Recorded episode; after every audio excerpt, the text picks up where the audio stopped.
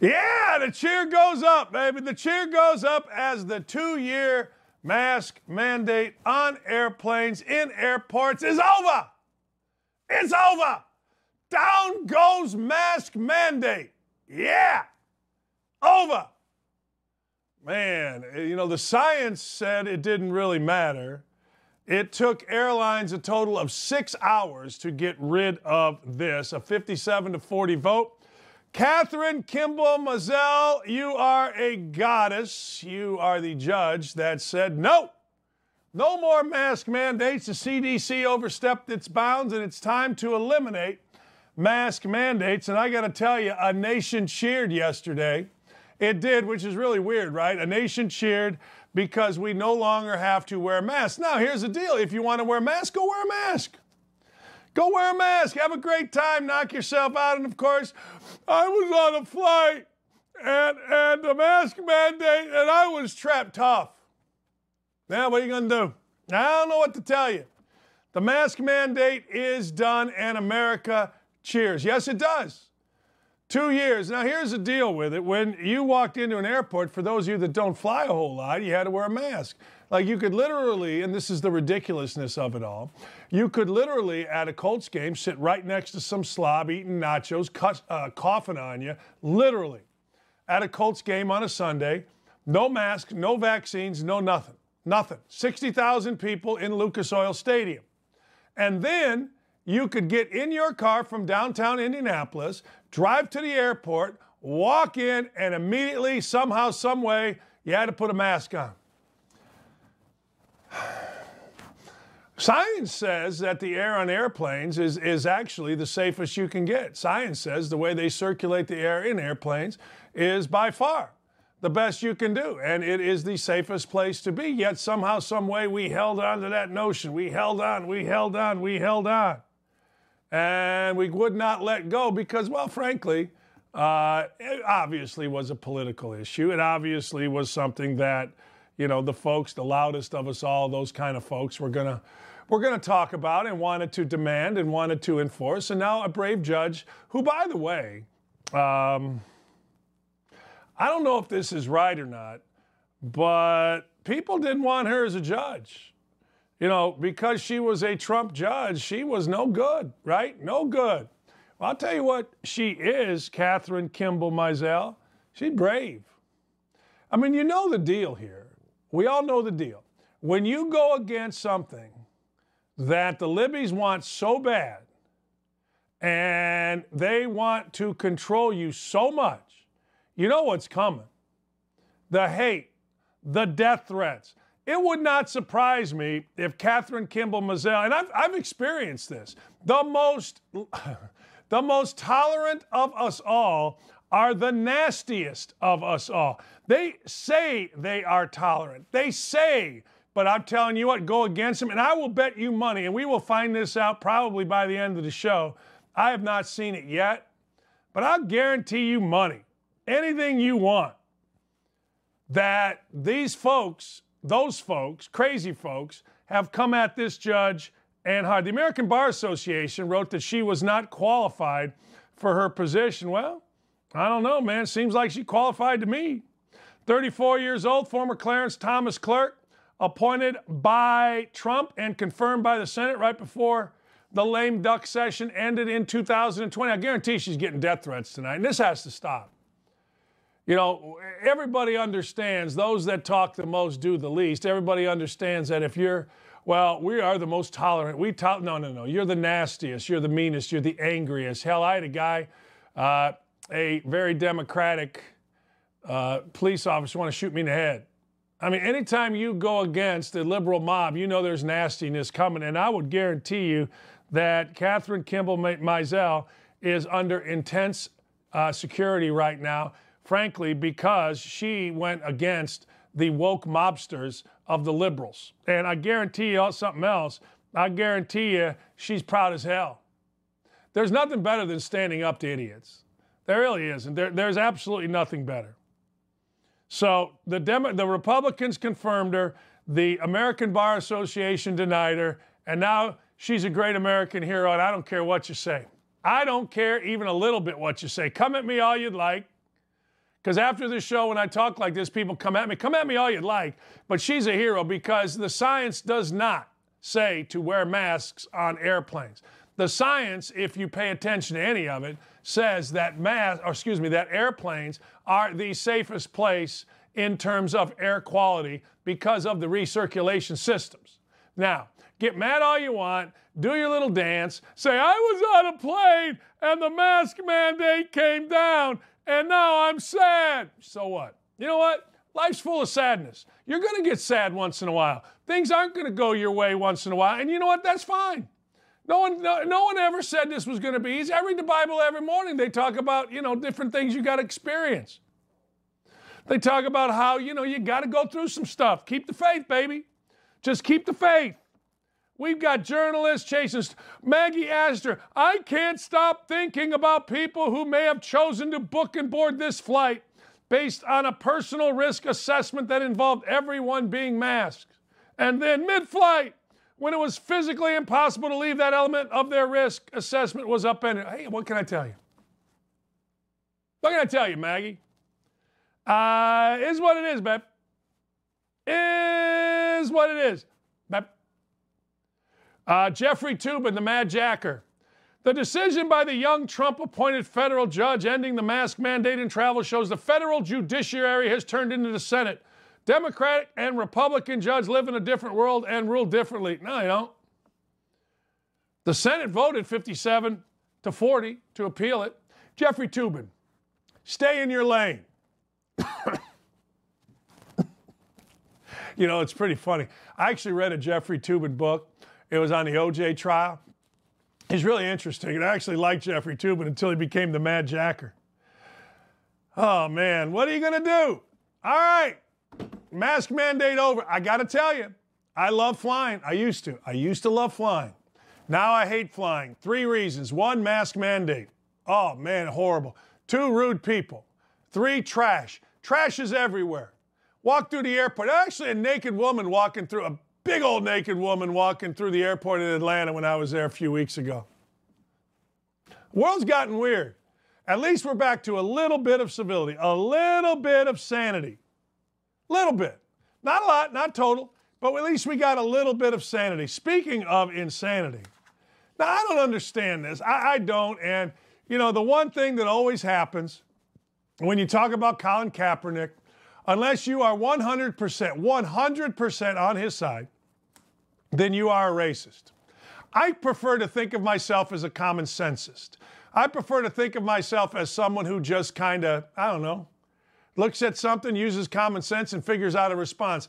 It does not make sense to me that Colin Kaepernick, who thinks that the modern NFL is, quote, modern slavery, wants to go back to being a slave. I do not understand this. We spoke on this a week or so ago. Colin Kaepernick is literally begging people to hire him as a backup quarterback. He thinks the NFL now agrees with everything that he's done, and maybe they do. Certainly publicly they have to, right? Because the NFL has overtaken David Stern and the NBA is America's woke league. But maybe that's true. I don't know. But to me, that reeks of a little bit of phoniness. Well, they believe now in my cause, so I'm willing to come back. All right. That's fine. But it doesn't... Maybe they agree with your cause. Maybe they think what you did was right. I don't know, and neither do you. And Kaepernick might. Kaepernick probably has letters from Roger Goodell so that Roger Goodell doesn't have anybody calling him an ish, saying that he's right. But here's where this is a bit disingenuous to me. Nobody willingly goes back to slavery if you truly believe it was modern slavery.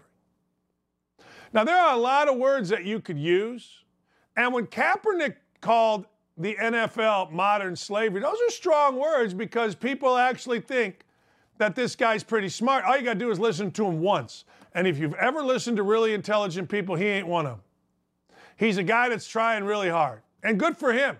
And look, I've said before and I'll say again, I respect that he blew up his own career by kneeling for something he believed in. I respect the shit out of that. I do. I respect it. But the truth of the matter is, if you truly believe that the NFL is, quote, modern slavery, and you weren't just saying that for cause and effect, then there's no chance you want to go back to that. I don't care how much money you have or you don't have. There's a lot of money in martyrdom for Kaepernick. I mean, let's make no mistake. There's a lot of money in it for it. Nike has jumped on board big time. And I'm sure a lot of other companies can, but here's the deal with money. When it's not steady, when it's not continually coming in, as Isaiah Thomas told Bob 99, what is it? 52% of your income as a professional athlete goes away. So the question does beg, you out of money? I have no idea whether he is or not, and it isn't a matter of Kaepernick. It's a matter to me of we've seen athletes in the past have to come back because they were out of money. Many boxers.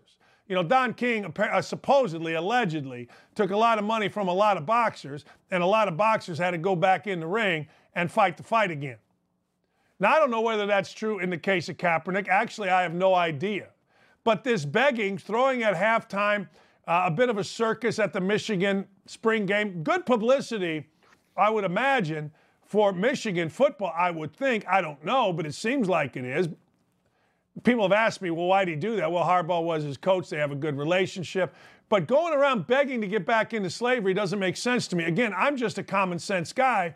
But there has to be, and I've said this before, an underlying reason. I'll give you the couple reasons. One, he's out of money. We already talked about that. Two, the martyrdom is wearing off. There are a lot of social justice folk that are now becoming more and more popular. Kaepernick is a bit iconic, and he should be. He should be. I mean, look, speaking as a white dude, you know, that's what I get called all the time. I respect the living hell out of what Kaepernick did in terms of kneeling. If you don't like it, I get it. If you're mad about it, I get it. I do. I get it. And he listened to a military guy before he did it, so it was a bit well thought out. I'm good with it. You want to wear the cops' pig socks? That's where I lose you. If you're going to walk that walk, then walk that walk. Don't all of a sudden turn around and say, well, you know, this hasn't worked out the way I wanted. And maybe it has. You know, I don't know, but I do know this. There is an end game here.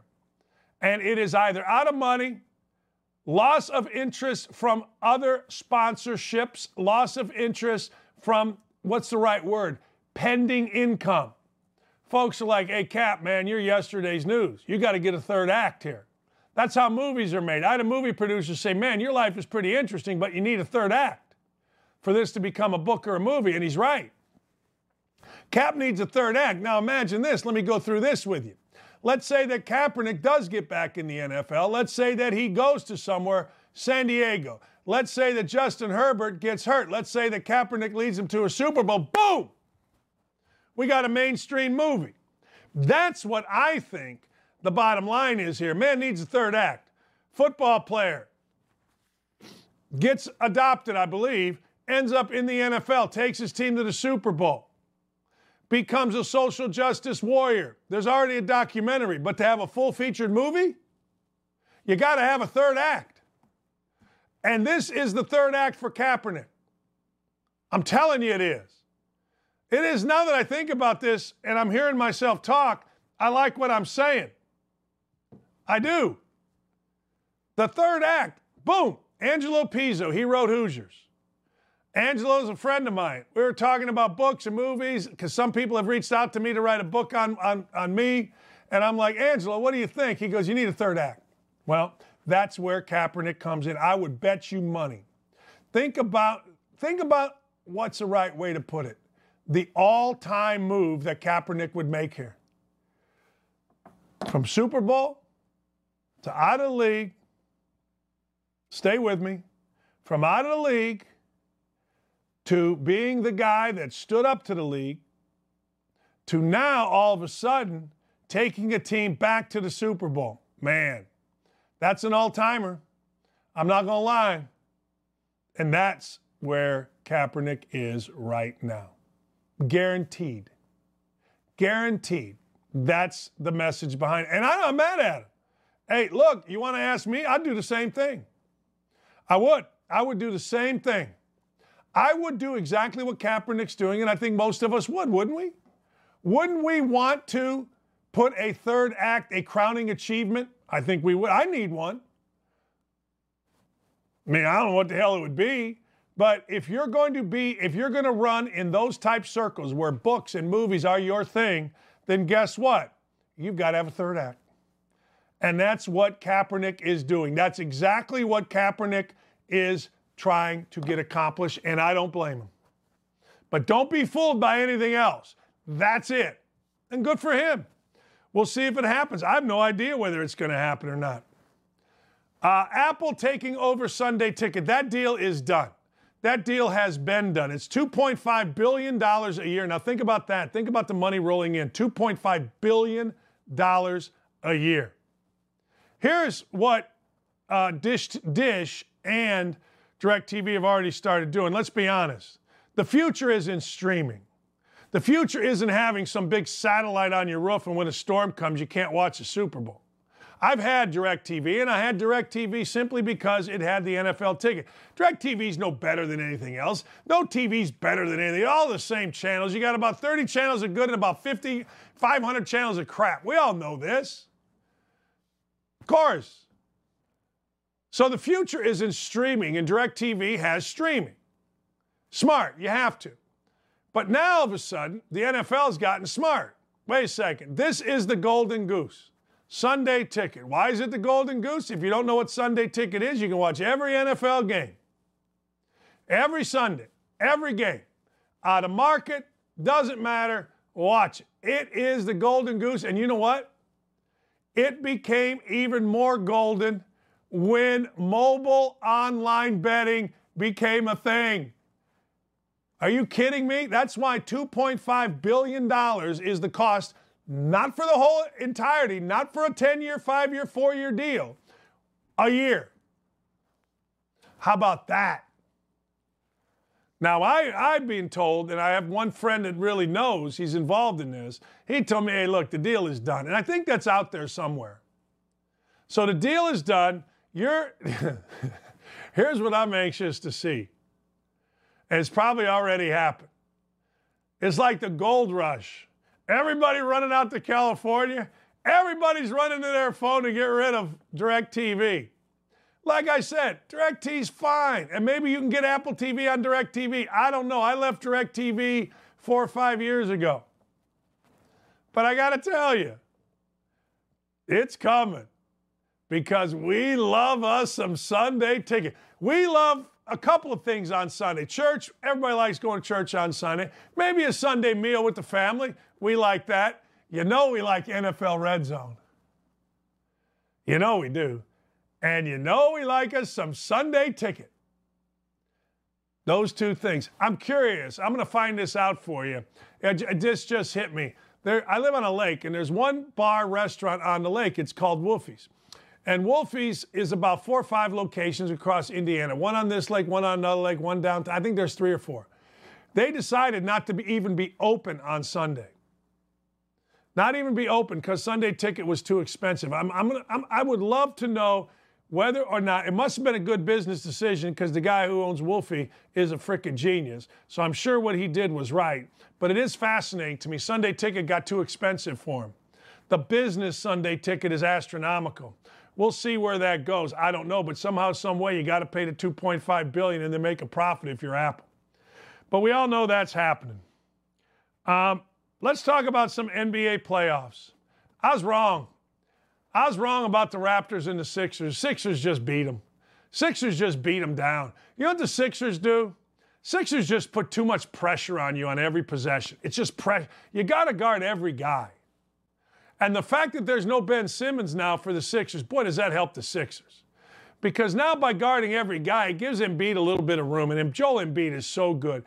I remember when Bill Self said that Joel Embiid's most talented, best player he's ever coached. And I thought, wow, well, he wasn't wrong. He was not wrong at all. The shock of the night, and this is where I swear to you, home court comes in. I swear to God, this is what makes the NBA playoffs so much fun. The Dallas Mavericks, without Luka Doncic, at home, beat the Utah Jazz. Now, you can watch that game, and you tell me the difference between Cameron Indoor Stadium and whatever the hell Dallas's arena is named. I'm telling you, it is absolutely incredible, the crowds for these NBA playoff games. It was 110-104. And honest to God, I swear to you, I'm watching. The Jazz have the lead. They're going fine. And then boom, boom, boom, boom. And everybody gets going. And do you remember the name Jalen Brunson? Jalen Brunson, kid who led Villanova to a national championship a few years ago. Jalen Brunson comes out of college from Villanova. Can't do this. Can't do that. Nuh-uh. Nah. Doesn't fit the NBA game. And, of course, the obligatory, great college player. But, and we all know, Sean Black, we all know that anything said before the but doesn't matter. Great college player, wonderful kid, incredible leader, but game doesn't fit the NBA. Huh? Well, his game fit the NBA last night to the tune of 41 points, 8 rebounds, 5 assists, 0 turnovers in a playoff game. Made 15 of 25 shots. Basically what he did against one of the NBA's best defenses in the Utah Jazz is control the entire game. And I got to tell you, it was really fun to watch. Like, the term knows how to play sometimes gets overused in basketball. Well, he really knows how to play. Does he really, or does jump shots go in? Jalen Brunson really, look at the crazy eyes I'm giving you right now. Jalen Brunson really knows how to play. Not sort of, kind of, maybe knows how to play. Really knows how to play. And I also tell you, I'm really happy for the kid because the kid is a winner. He was a winner in high school. He was a winner in college. Seth Greenberg and I used to argue all the time together against. We were on the same side. I don't give a damn what you think the NBA is. This dude isn't Cassius Winston, who is a great college player, but too little. This dude isn't Ryan Arcidiacono. This dude is different.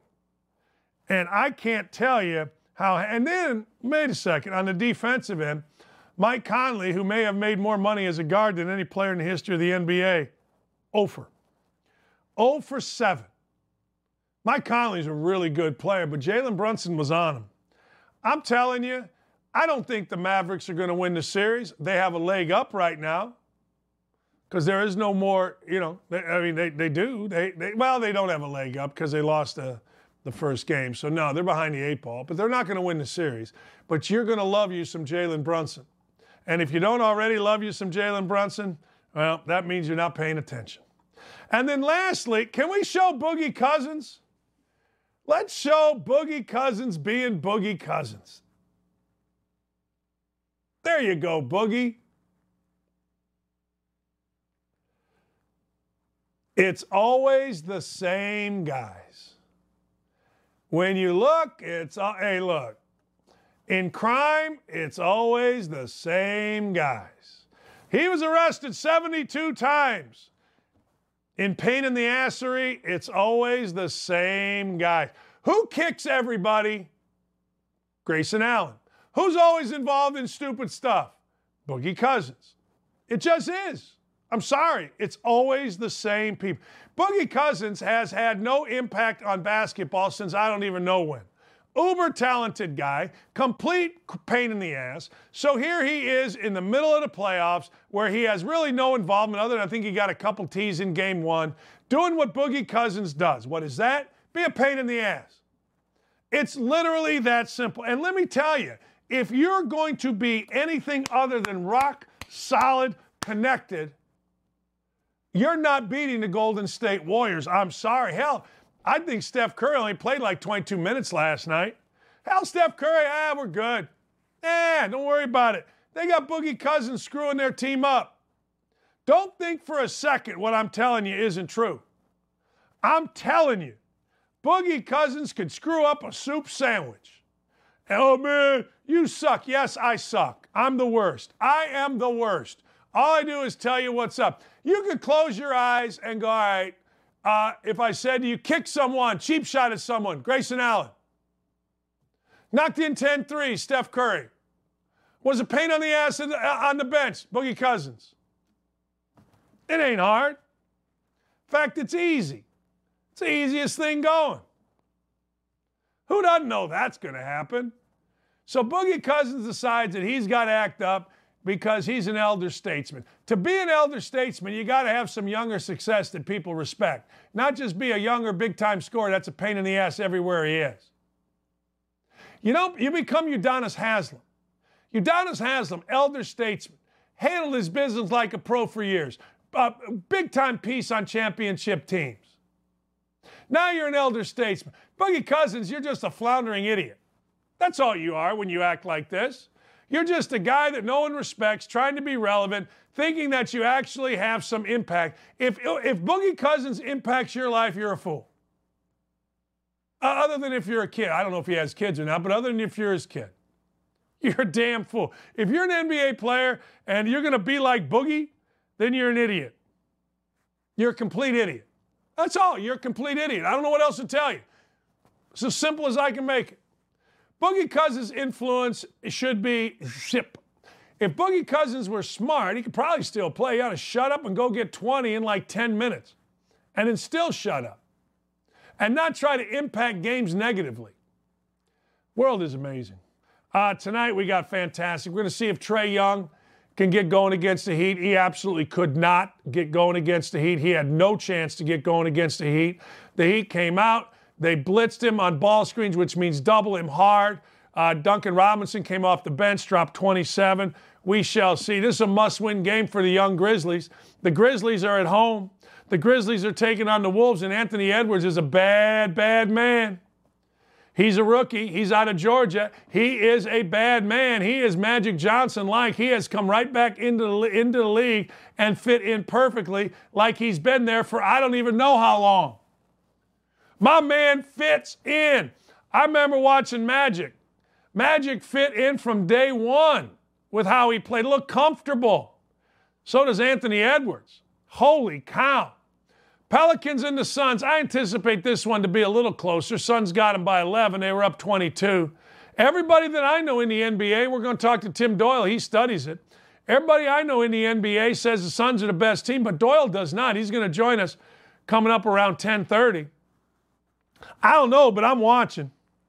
The only bet I won last night, I broke even. I took OG Anunoby to get over 16.5 or 17.5. And if he didn't have foul trouble, he may have just absolutely unloaded on it. But the news of the day before we go to break, and we bring in Teddy Greenstein, mask mandates gone. Teddy G has a fantastic book. Hell, we might as well just go right into him. No, Dylan, are we cool with that? All right, we're going to take a break. We'll get right back. All right, we'll come right back. We'll go right now. Where are we going? We got nowhere to go. I don't need to go to the bathroom. Look at the background on my boy. This is a professional, ladies and gentlemen. My man, Teddy Greenstein, wrote himself a book, Quarterback Dads. My friend, how are you? Hey, man, I'm awesome. Uh-oh. Teddy G, I got you. Teddy G, yeah, I got you. I hear you loud and clear. Can you hear me? I got you now. I got you now. Let's take a break. I want to get rid of this echo. I want to get rid of this echo. We'll be right back. We'll be right back. Got to take a short break here. We are rolling with Don't At Me, and you don't want to miss it. Stay tuned. My man, Teddy Greenstein, you know him, you love him. Long time, I'll say football writer, but he was much more than that with the Chicago Tribune. Now he is running the show at PointsBet. But Teddy G, you wrote an incredibly interesting book that every single parent of any single athlete should read. It's called Quarterback Dads. It's out now. Teddy G, how are you? Tell me, give me a brief synopsis before we get into on the book.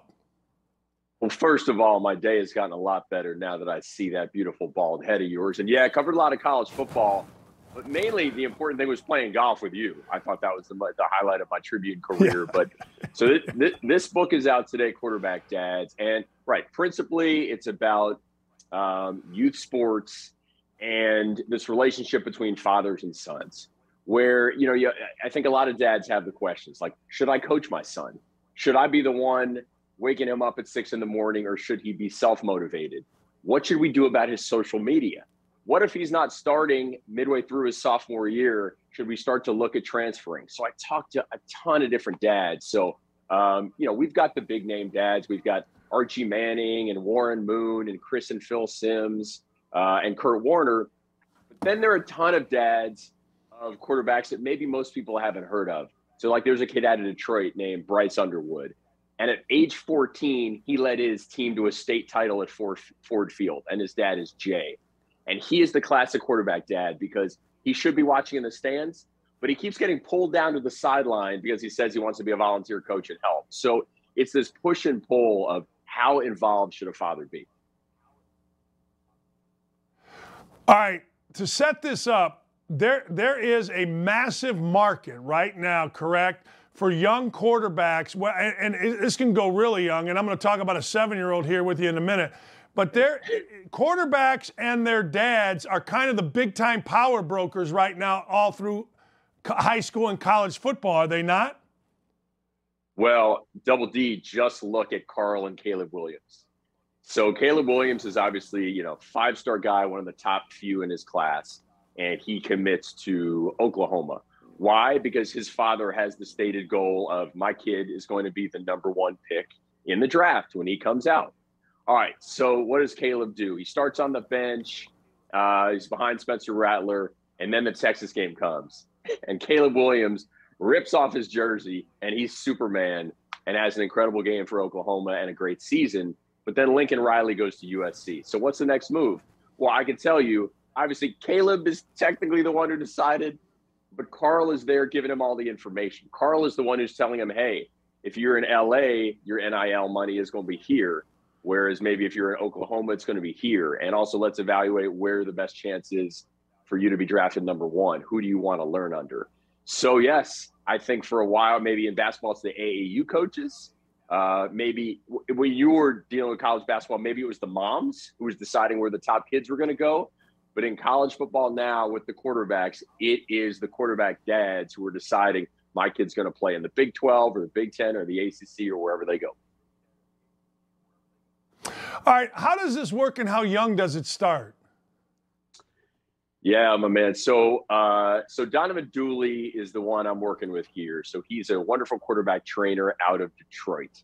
And he told me all these crazy stories about these dads, some of which he and I were having dinner last night, and I guess he held out on me. He was telling me a story of some dad who's watching his kid in a drill and finally says, if you don't complete that next pass, you're not going to have dinner tonight.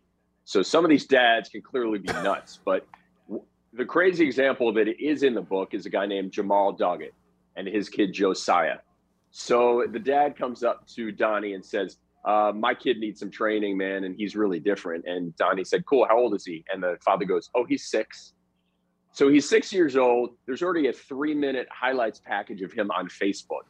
Now, when he shows up for games, he's wearing a fake arm tattoo sleeve. He's got the eye black, and he's got his own customized cleats. This is a 6-year-old.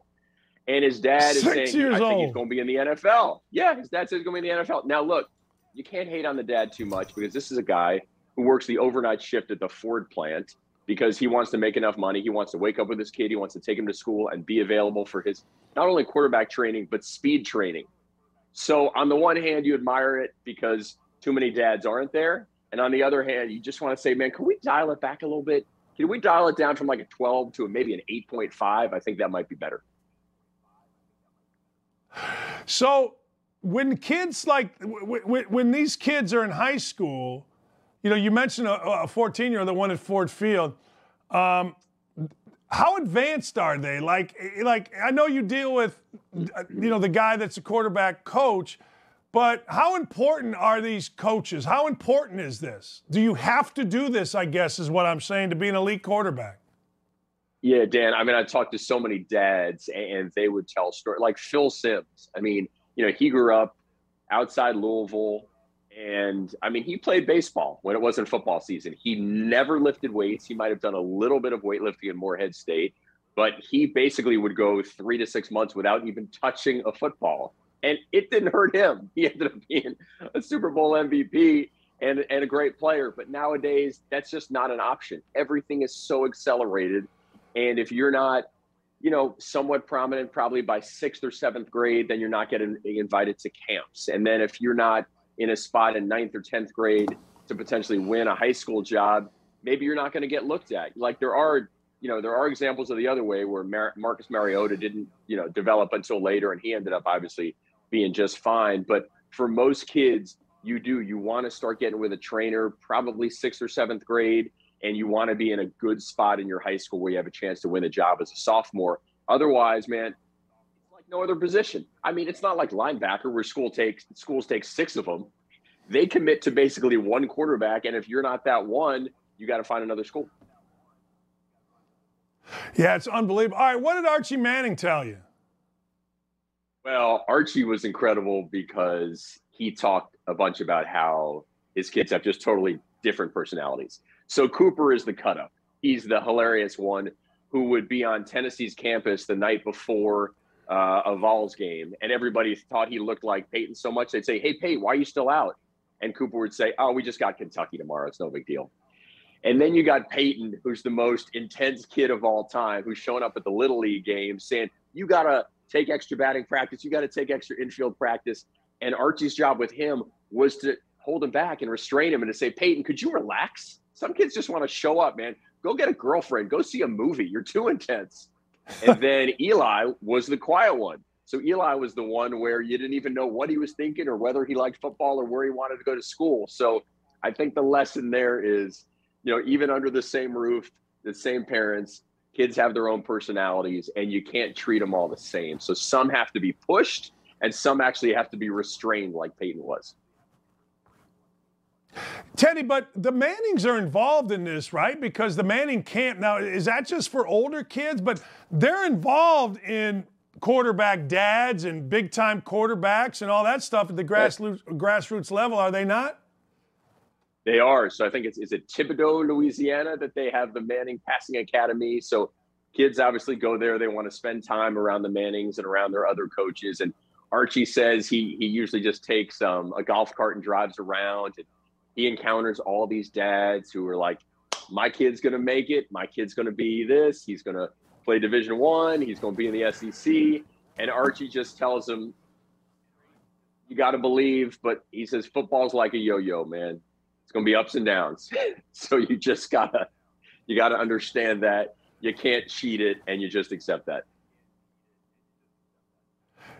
Kurt Warner, who has a great story of his own, obviously, hell, it's a movie, but he's got a whole compound with this, right? No, I opened the book with a scene. So right at this time last year, Kurt was nice enough to invite a bunch of quarterbacks and receivers to his complex. I mean, he basically lives at a resort. It's got everything. It's got all, your gyms, and it's got a putting course, and it's got basketball, but mainly it's got a 50-yard football field in the backyard. So he's got his son, EJ, and hey, that's great for EJ because during the pandemic, they were able to work out at an amazing place. The tricky thing about Kurt Warner's son is you're Kurt Warner's son. And if you're playing in Arizona, everybody expects you to live up to the old man who had a playoff game where he had more touchdown passes than incompletions, if you can believe that.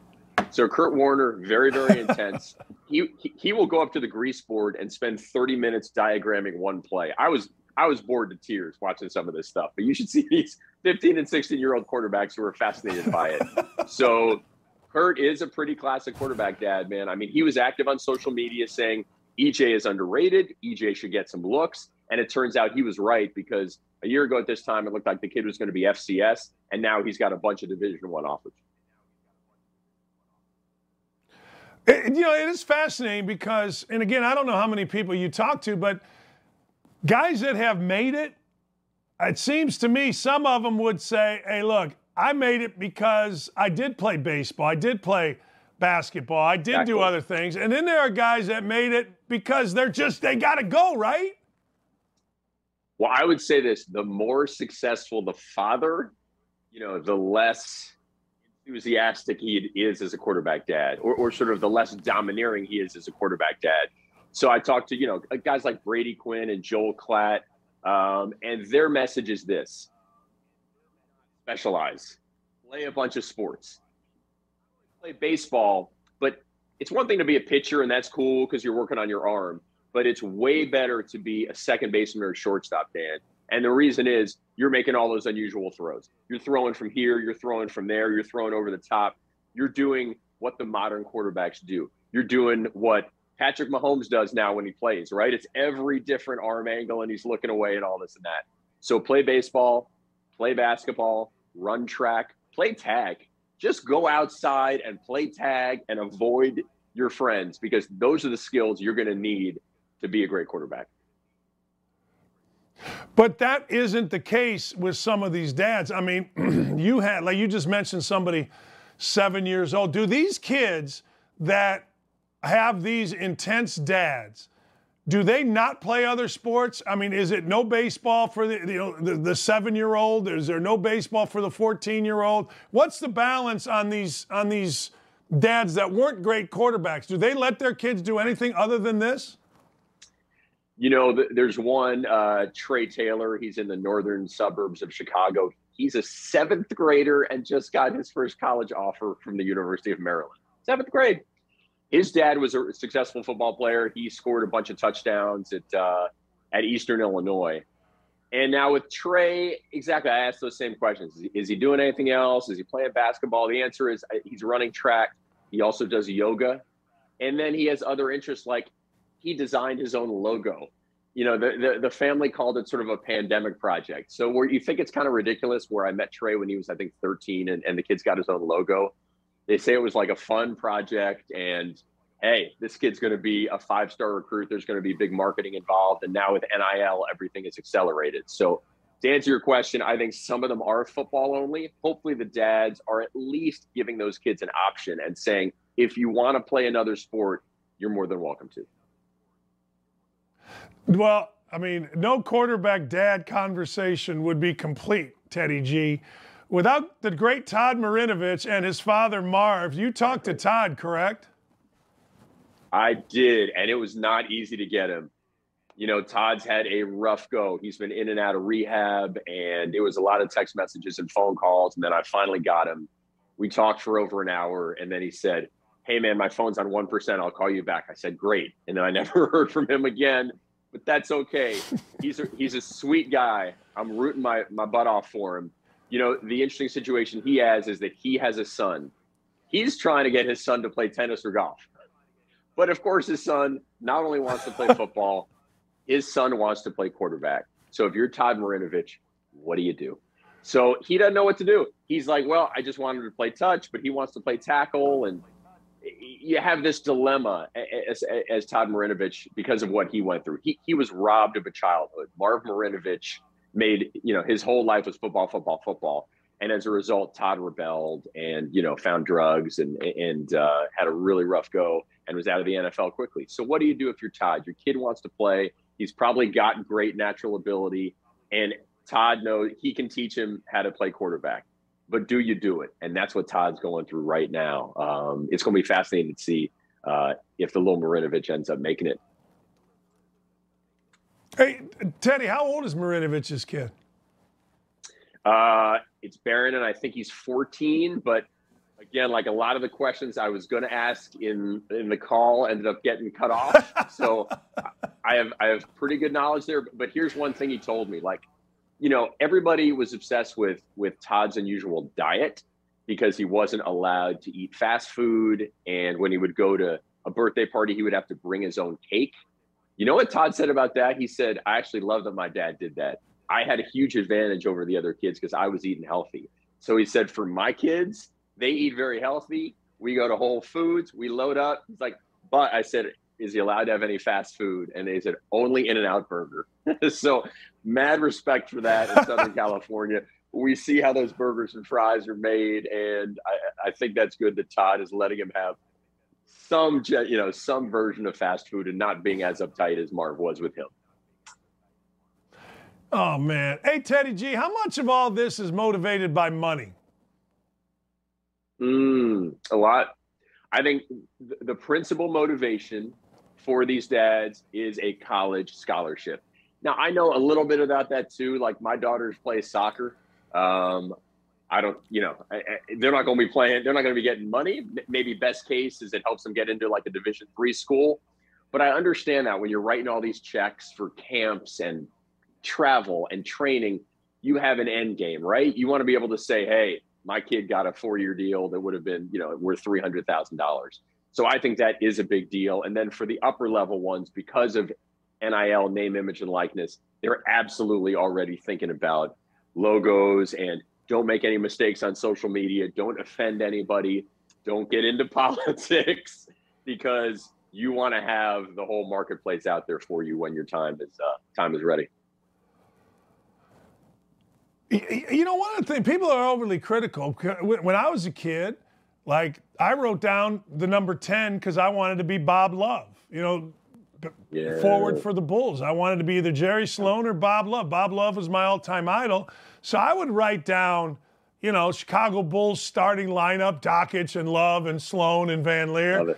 You know, but now I think with Michael Jordan and Jumpman and Tiger Woods, writing a logo is almost a rite of passage now. It's just what it's no different than me writing down in 1972 or whatever that I wanted to be, you know, Benny. I wanted to play in front of Benny the Bull running around the stadium. You know what I mean? That's no different, is it? I totally do. I was going to be center field for the Yankees, so that was going to be my move. I fell just short of that and became a sports writer. But yes, the things that we thought were so weird. I mean, I remember 20 years ago, Dan, like, there'd be a Heisman Trophy candidate, and they would say, he has his own website. And we'd be like, oh, what a big deal that is. And then, like, a year later, it's like, yeah, anybody can have their own website. So now with designing something, think about what you can do on your computer. Yeah, so if you're Trey Taylor and you got this cool name and, you know, start to experiment with what it's going to look like. The other example there is Carl and Caleb Williams. So when Caleb was in high school, they gave him the nickname Superman.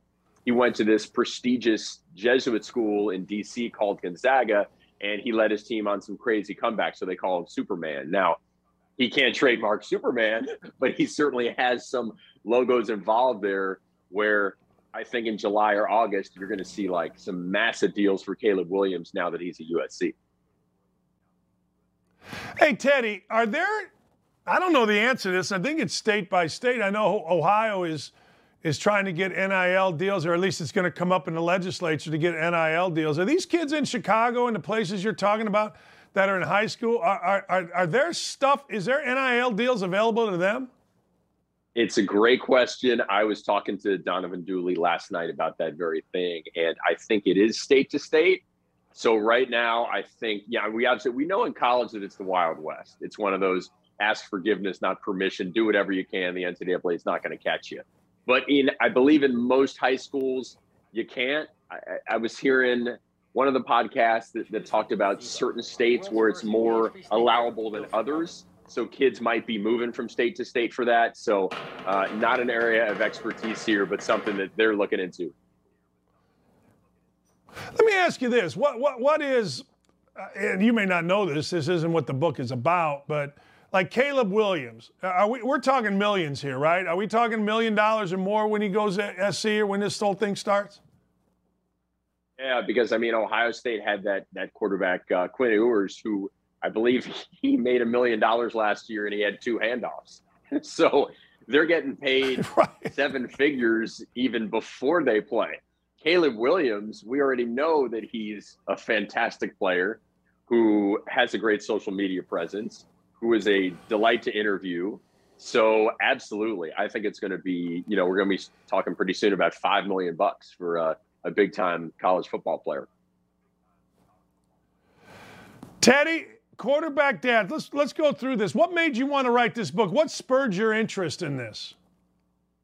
Man, so I have an old friend from Northwestern. And about 2 years ago, it's actually on July 4th, I get a text. And I say, hey, my son is working with this quarterback trainer out of Detroit, Donovan Dooley. And Dooley has all these stories about quarterback dads. These guys are nuts. These guys are like the modern day stage moms. Are you interested in ghostwriting? No, I'm sorry. He said, do you know somebody who wants to ghostwrite it? I said, you're looking at him, buddy. I've never written a book. We're talking about the most popular sport. We're talking about the most intriguing position. So July of 2 years ago, I set out to start to do this, to, you know, do the reporting and talk to Donovan Dooley. So one of the things, Dan, we have is a chapter with 12 quote unquote bad quarterback dads and 3 good ones. And those bad quarterback dads, I name them. They include stuff like the wee dad, who's always saying like, yeah, man, we got an offer from Maryland, but, you know, we're still considering Michigan State. Or the reminiscing dad, who is always saying like, yeah, man, you know, if it hadn't been for my knee injury, I was going to be a high school All-American. And then you also have good dads. So I talk about, you know, Pep Hamilton, and obviously Archie Manning is the ultimate quarterback dad, and, you know, Peyton Ramsey's dad. So there's so many, there are examples in this book of ones who probably need to tone it down, and then ones who need to, you know, the ones who are the really good ones. And I'll tell you one other thing Donovan Dooley did at one of his early camps. He handed his kids a bunch of note cards, and he said, hey guys, this is just for, you know, you, me. This is not for your parents to see. If you could tell your dad one thing, what would it be? And you should see what these kids wrote. They would write things like, you're killing my chances to get playing time. Just stop it. Or, dad, my arm is killing me and I can't tell you. So that inspired Donovan to go out and say, we got to do something about this, because this is kind of an epidemic of quarterback dads who are in some cases just way too involved. Teddy, I would argue, and I think you agree with this, that this is a book that can go for any sport. I've seen softball dads since my wife and my stepdaughter. I've seen basketball dads that are freaking nuts, baseball dads that are completely insane. This is a book, while it is on quarterback, that is an umbrella for all youth sports, the way it looks to me. 100%, because especially now with NIL, you know, the prominent softball players or volleyball players or golfers are getting more attention at a younger age, and they want to be in a position to market themselves when they're 18 years old and off to college. But exactly, this stuff is universal in terms of, you know, having relationships with your kids. Should you hire a trainer? Should you coach them? And there are different thoughts on that. You know, should you be there on the sideline when your kid is 10, 11, 12 years old? Or should you be handing them off? Like what Archie Manning used to do, and a lot of smart quarterback dads do, is, okay, they'll volunteer coach, but they're coaching the receivers. They're coaching the defensive backs. They're taking another position to sort of help their kid, but not to be involved in that kid every day. Because I know this, you probably know this, kids don't want to listen to you. They're going to listen to their coach. So the key is, you coach somebody else's kid, that dad is going to coach your kid, and then you can communicate through them to get the message across. But you don't want to be the actual one who's coaching quarterbacks on your son's team. Sometimes it happens, like the Ramseys in Cincinnati with Peyton and his dad, and sometimes it's successful. But I think in most cases, you want a little separation there. Ain't that right, boy? My dog just saw a dog on TV. My dog just saw a dog on TV, and apparently he's losing her mind. It's the first time that's happened in this show. Having said all this, Teddy, I know you have daughters, but if you had a son and he showed potential, I'm not saying he was the next Kurt Warner, I'm just saying he was good enough that people would pay attention to him. What would you do? So a few things, you know, and Archie gave advice on this. He thinks that flag football is awesome. So he thinks that there's really no reason to hit until maybe 7th, 8th grade, something like that. Now, look, I know dads who have the opposite view. Pat Fitzgerald, I wrote a story about Pat and his wife, Stacy, an amazing football mom. And their view is the earlier you learn to properly tackle, the better and more healthy it is for you. So if you're learning in the 6th grade to wrap up and keep your head up, that's going to help you, you know, once guys can really smash into each other and hit each other. Bottom line is, I would absolutely let my son play football, because I think it's more dangerous to have a kid who's sitting on the couch all day playing video games. I would much rather he, you know, be athletic, be up, make friends, listen to his coaches, learn the game and all the great, you know, attributes of football, than to just sit on his ass all day and be lazy. That, to me, is the most dangerous thing of all. Boy, that's what my dad was a teacher / principal in Gary.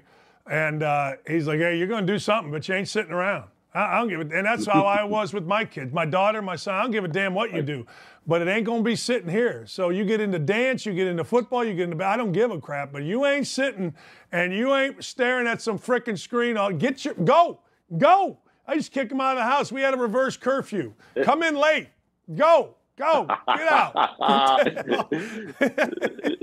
that sounds like it. In my house. Real quick, in my house, bedtime is extended if you're watching sports. Sports doesn't count as TV. Bedtime, like Bowling Green here in Bloomington, or actually in Indianapolis, it's even more west. It was light out. Like here in Indy, it's light out till 10 o'clock. We're the western part of the eastern time zone. Bowling Green was the same thing. I'm like, look, you ain't coming in till 10. I don't want to see. It's go. If you fall down, go. I don't know. Go. Hey, books available today? What we got? Where can we get it, big boy? It's going to be a great, it's a great book, people. I'm telling you, it's a great book. Thank you so much for having me on. You can certainly buy it on Amazon, but if you want to be super nice, go to qbdads.com because you can get the book there. Honestly, we get a higher profit margin than Amazon. There's a lot of information there, and you can buy merch. We got quarter zips. We got T-shirts. We have T-shirts in like 30 different colors, so you can potentially outfit your whole, you can get them in your school's colors, whatever it is, whether it's green or red or black or whatever you like.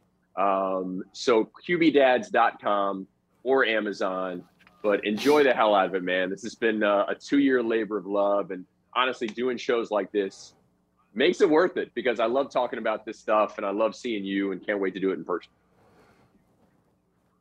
qbdads.com. No way, here. Yep.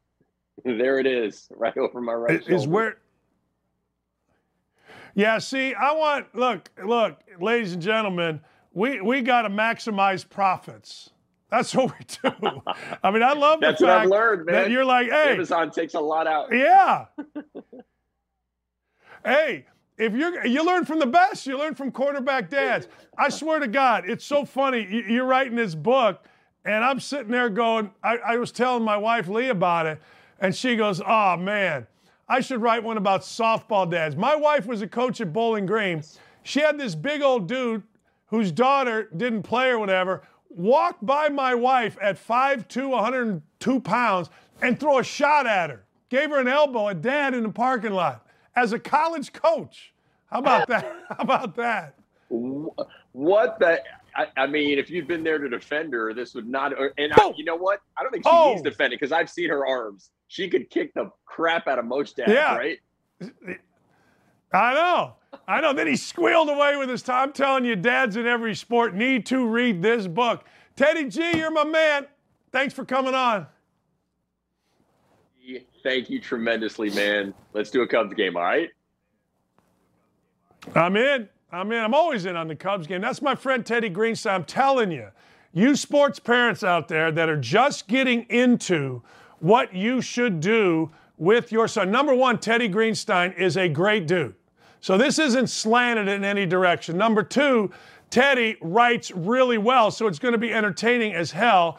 And number three, if Teddy spends 2 years on a book, this is going to be a damn good book that's going to be informative. And as I said, this is not just, swear to God, this is not just for quarterback. I've seen you crazy-ass parents out there in basketball. I've seen you during games in basketball and in the state of Indiana with packed houses get up and act like idiots. I saw Bob Knight literally storm down as a high school dad from the top of the bleachers at Martinsville High School, go all the way down when everybody in the crowd was looking at him, circle the court, and storm into a locker room to berate a coach named Mike Lord. And Lord was a friend of mine at Bloomington North. He goes, hey, man, I don't want to punch the dude, but next time I got to punch him. I've seen the craziest dads ever. I'm going to tell you about myself. My kids played. My son played. I never stood up. I never said a word. I sat right there. My father one time was on the ref. And I'm going to go, Dad, if you're going to yell, you got to leave me alone. You got to go because that ain't me. I saw one of the richest dudes in Indiana. My son's first high school basketball game. He is a freshman at the end of the bench. It is the first game at Zionsville High School. I look over, and this dad, who is a big blank attorney, in his full freaking suit, standing up in the middle of the student parent section over here, you mother black. I'm like, no. After the game, if Andrew wanted a little information, I'd give him everything he wanted. If he wanted to watch film, I wasn't saying, we got to watch film. Now, that's what worked for me. May not work for you, but I'm telling you, peoples, get this book, QBdads.com. Read it. Equate it to yourself if you're thinking about being a freaking maniac. Maybe it'll make you want to be a maniac more. Maybe you'll be like, oh, my God, I got to get him into training. I got to get him his own shoes. Maybe. But at least you'll have a basis. Because I'm so tired. I talk about it on my indie show all the time. You freaking parents are idiots. You're nuts. You're insane. You've lost your mind. You big fat-ass dad in your cargo shorts, wearing your hat with your sunglasses on the top, and you have a baseball or softball dad, you're the worst. I saw a guy at Carmel High School sit behind home plate. His daughter was a stud. I'm not going to say her name because the guy might be doing my driveway. His daughter was a stud. He sat there with his cutoff shirt, big-ass arms, because he was a concrete guy, and started ripping on the other kids on the other team. I didn't know it. I was down the first baseline. My wife, Lee, was coaching the local high school. All of a sudden, Lee comes out. The umpires go back. They kick the guy out. I'm like, what happened? She goes, well, the guy was yelling at our players. You parents are nuts. Read Quarterback Dads, damn it. All right, we'll be right back. Come on. Man, I'm fired up. Sack the hell up and don't go anywhere. Don't at me. We'll be right back after this. You know I ain't mad about it. Let's go. Mask mandates. Let's play it, baby. There are a number of these videos. Let's play the video of the mask mandates being announced. Out on airlines. Optional for all airport employees, crew members, and customers inside U.S. airports and onboard aircraft. April 18th, the Biden administration announced that the Transportation Security Administration will no longer enforce the federal mandate requiring masks in all U.S. airports and onboard aircraft. Woo! Yeah! Oh, man, if you have flown, let's be honest, and the science doesn't support it, I ain't mad about it. I ain't even a little mad about it, and I'll tell you what else I ain't mad about. I ain't mad if you're mad about it. Be mad all you want. Get crap. I was on a flight, and I don't know what to do. Good. Good. You know what? Sit there and be healthy. The science dictates this. The science dictates that, ladies and gentlemen, the safest place to be in terms of airflow is on a freaking airplane. I don't know what to tell you, but it is. So I ain't mad about it. Let's make sure, you know, I ain't mad about that even a little bit. In fact, I'm very happy about that. I'm not kind of, sort of happy. I'm very happy about that. Let's not even mess around with this stuff. Let's not even mess around. Get rid of the mask mandates, and I ain't mad about it. I'll tell you what else I ain't mad about. I ain't mad about Jordan Spieth winning on the NCAA, winning on the PGA Tour again. Here's the deal with Spieth. There are very few players that carry the it factor. Our friend Ryan Burr, who is on our show regularly, certainly to talk about golf, talks about the it factor of golfers. And Jordan Spieth is one of those guys. Like when we get into football, NFL, the league is better, isn't it? Whether you like the Cowboys or not, the league is better because, well, the Cowboys are good when they are good. The league is better when Belichick is good. It just is. The league is better when the better, most iconic franchises are good. We like us some champions. We like us some guys, some gals, and some teams that just have it and force us to watch. Jordan Spieth isn't the most exciting guy. Jordan Spieth isn't like Tiger and he's fist pumping and it's great. Tiger's off the charts. Now let's put Tiger up here. Mickelson below, far below, but maybe he's second. Maybe Dustin Johnson's in there. I don't know. The rest of them are good. But Spieth is certainly in there. Spieth has that certain kind of athletic boy next door, I don't need anybody but me and my caddy kind of a feel. You know, it in sports is kind of the same as what the Supreme Court justice said about pornography. I can't define it, but I know it when I see it. And that's what Jordan Spieth has. Jordan Spieth has that it. So as we move into a summer, and by the way, golf's ratings are huge. I mean, people are loving watching golf on TV. Maybe it's the pandemic, I don't know. But what I do know is Jordan Spieth moves the needle. Jordan Spieth is not Tiger. Don't get me wrong. If Tiger's on, it's day four. He's on the first two. I'm watching. Spieth, kind of the same. Not nearly, but kind of. And I'm okay with that. Look, I'm okay with him being just below Tiger because nobody's touching Tiger. But Spieth has it. And I ain't going to lie, I like when he wins, and I ain't mad about it. I'll tell you something else I ain't mad about. You know, you may not know this guy. His name is Hunter Green. He's a starter for the Cincinnati Reds. His fastball has averaged, I want to make sure I get this right, 100 miles an hour, all right? He has struck out 13 of the 42 batters he has faced. Now, this is a weird record, okay? I want to make sure I got it. Against the Dodgers, he threw 39 pitches that were clocked at 100 miles an hour or greater. That's the most ever in the pitch tracking era, which is like, not very long. Jacob deGrom threw 33 pitches last June.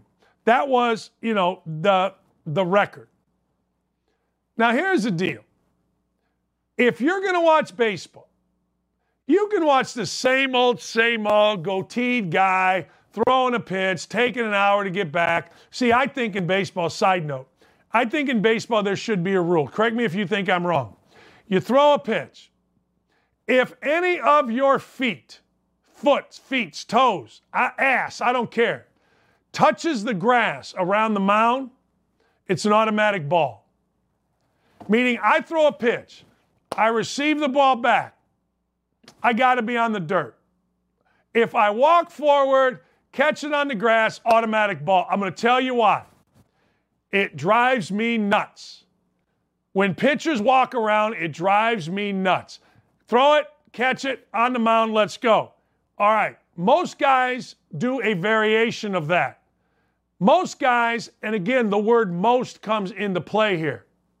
Most means the majority. Most guys are boring as hell to watch. Let's be honest. Hunter Green with the Reds is must-see TV. And for one reason, I don't know if Hunter Green's any good. I don't know if Hunter Green's going to be the next Cy Young, Tom Seaver, Roger Clemens, J.R. Richard, who threw really hard and had a nice career. I don't know. I don't know if he's going to blow his arm out, but I know this. I'm watching Hunter Green's next start. I am. All I'm saying is when you throw the ball that hard, we want to watch. I love watching Aroldis Chapman. Maybe not now. And maybe not if you're a Yankees fan. The Yankees are okay. But maybe he's getting older. But I got to tell you, when Aroldis Chapman threw a pitch, you know what my eyes went to? Right there. You know what's right there? What's right there is the miles per hour. I want to know what the MPH is. I want to know. I want to look and go, oh, yeah, man, he brought it 104. I do. I don't do that with every pitcher. Because every pitcher, as I said, they're all the same. But not this guy, Hunter Green. All right, now listen to this.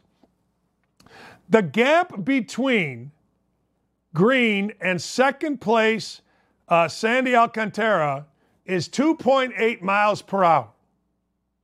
That is equal to the gap between second place and 18th place.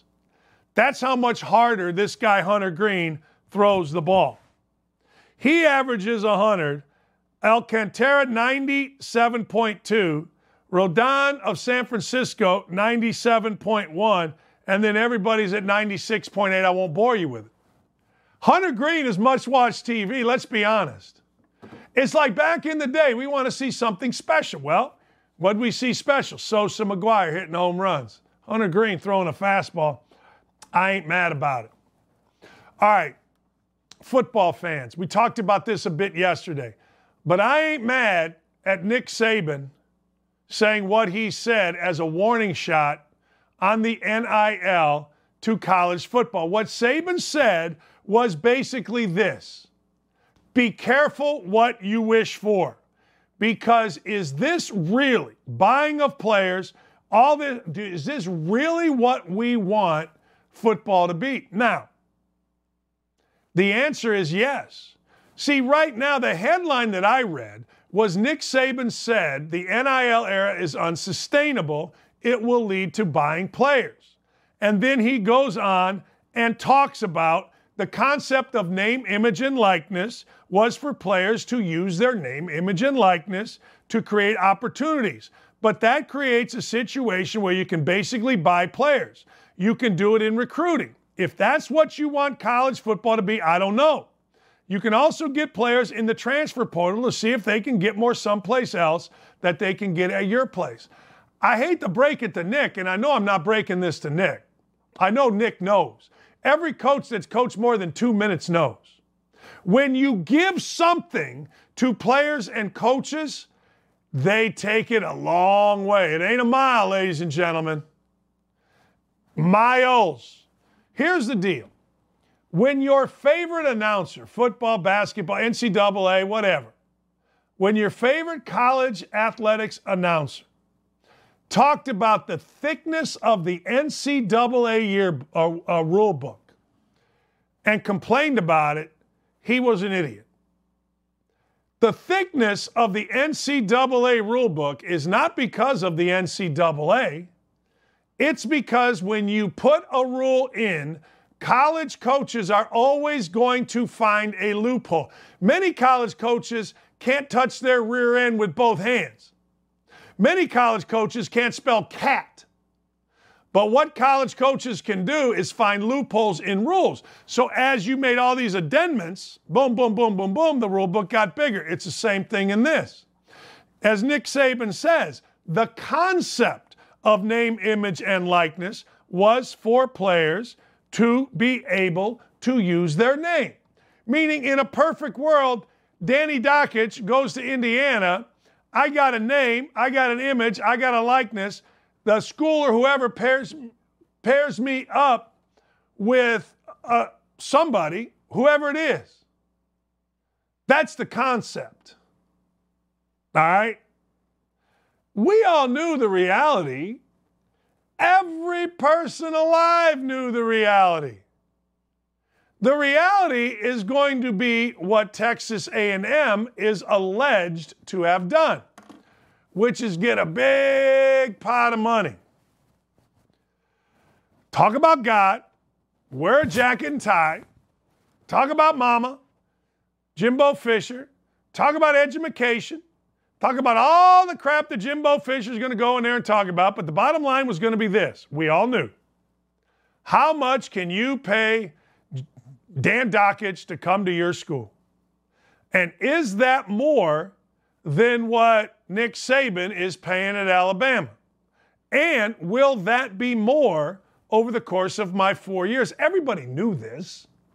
Nick knew this. He is saying a very smart thing. He is bringing out what it is supposed to be. He is not accusing anybody, but in a sense, he is saying what is being done. I always said this.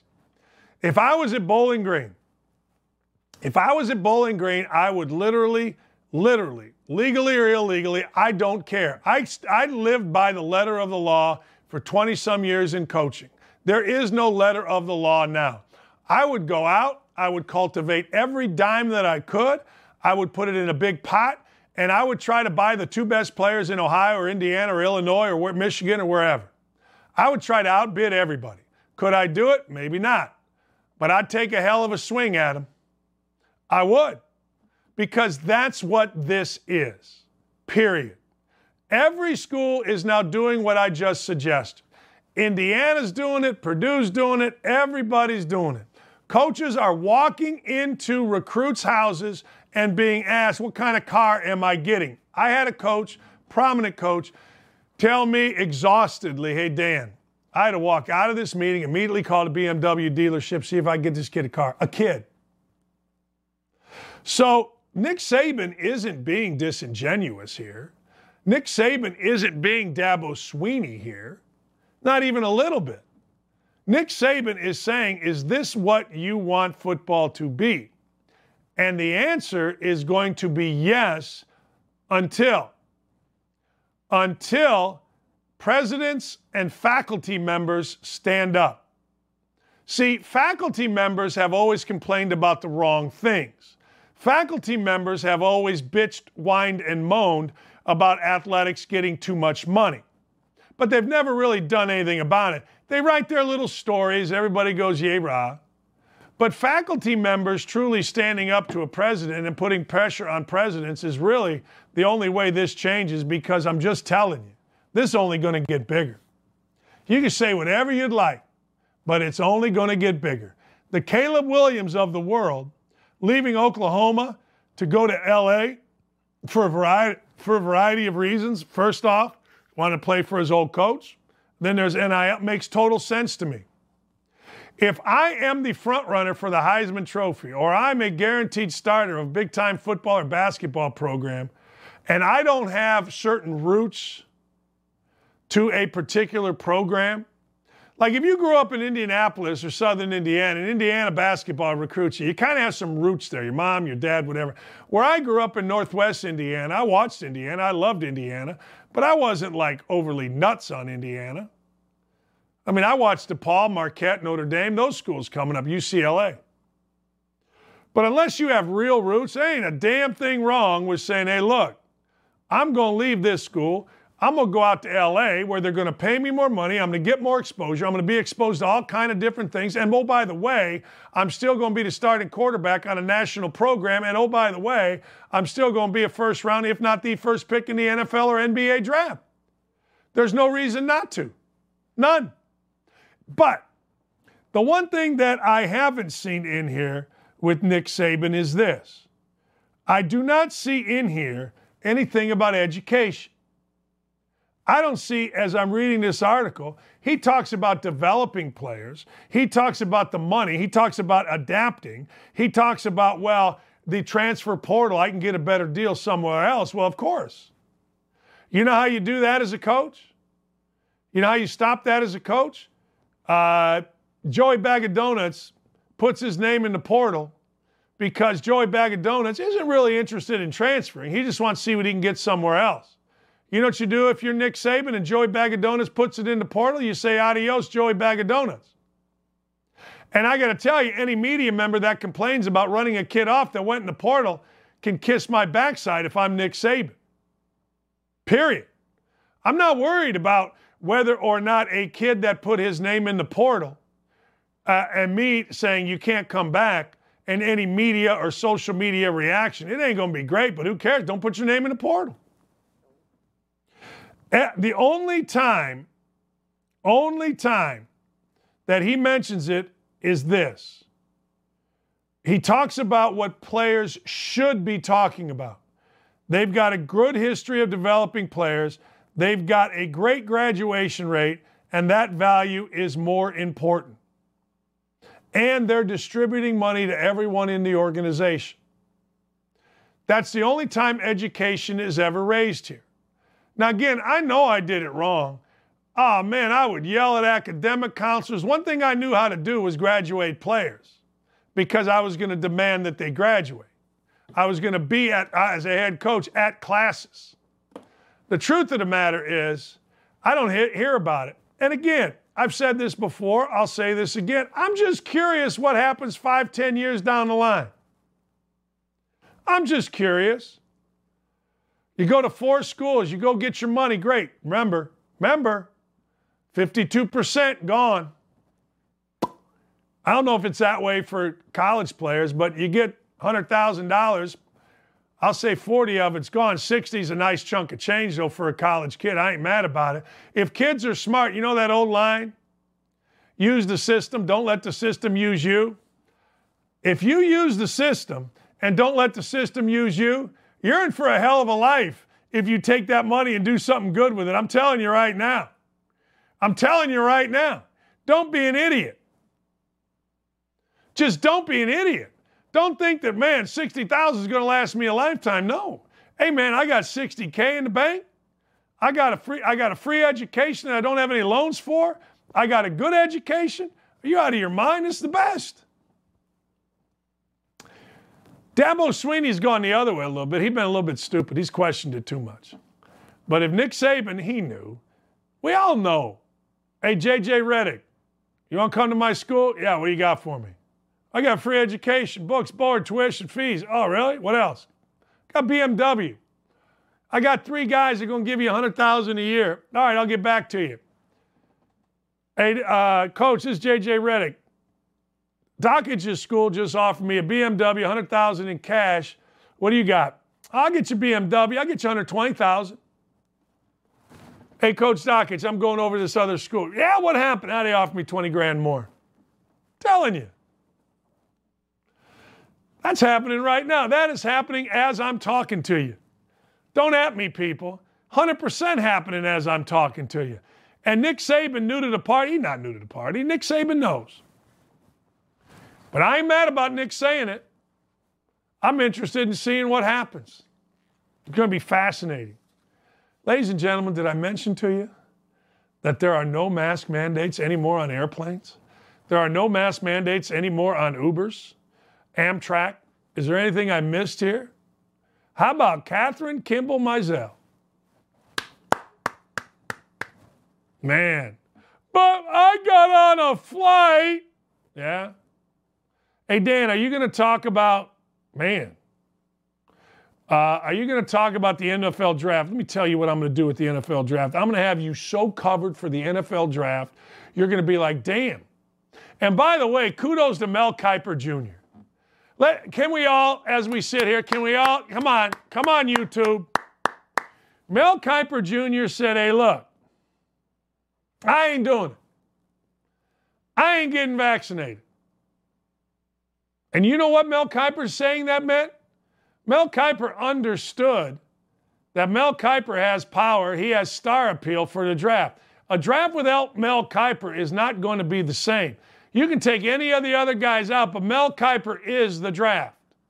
So Mel says, I ain't getting vaccinated. Well, you ain't coming to the draft. Okay, I'm not coming to the draft. Oh, Mel, hey, wait a second. We'll come to your house. Compare that with what they did with Allison Williams. Hey, Allison, you're out. That's cool. Allison will be fine. Already is. But I ain't mad about Mel Kiper standing up and saying, hey, nope, ain't happening. I am not getting masked, period. And I'm doing the draft. And ESPN said yes. Last thing, I want to tell you. So when I go on Twitter and I tweet anything from our show, I thought this to be interesting. People always say, well, is that what Daddy Clay told you to say? I got to tell you, Clay Travis, nor has anybody that's involved in this show ever told me anything to say. You know who has? Disney. When I worked at ESPN, you know who did? Well, Dan, I can't believe you said this about the debates. You got to shut it down. No, see, Disney did. Nobody here has ever told me what to say, ever. It's interesting. Disney did. Disney absolutely did. Don't at me, people. All right, we'll be right back. My friend Timmy Doyle next. That's it. I got to take a break. We'll be right back with more on Don't At Me across the Outkick Network. Not only is he the most informative, but he is the most handsome, and his hair is unbelievable. He's the man who taught me how to put dust in my hair. And he's strong. Look at him. He's built like a brick you-know-what house. Oh, man. Holy cow. You know, hey, Tim, would you have ever in college, you know how guys lay it up and get fouled and they start flexing? Would you have ever back at Northwestern given him a little flex, let him see him?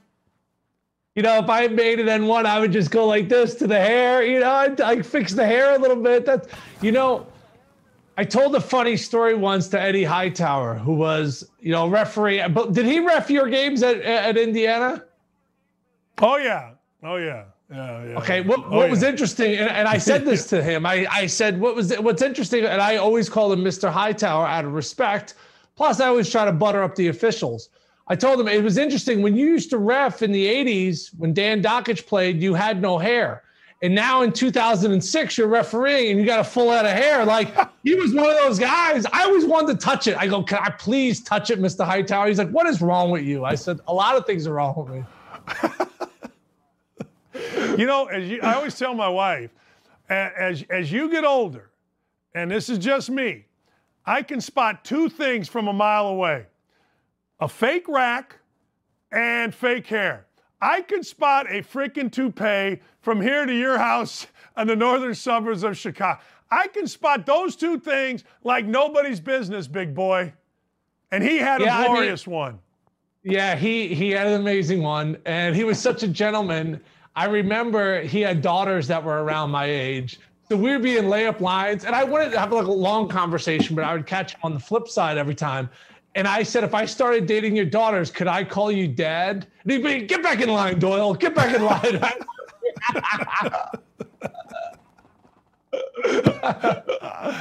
Hey, why are you – wait, whoa, whoa, whoa. You sent me a text last night. Why are we still loving the Grizzlies? Are we still good on the Grizzlies?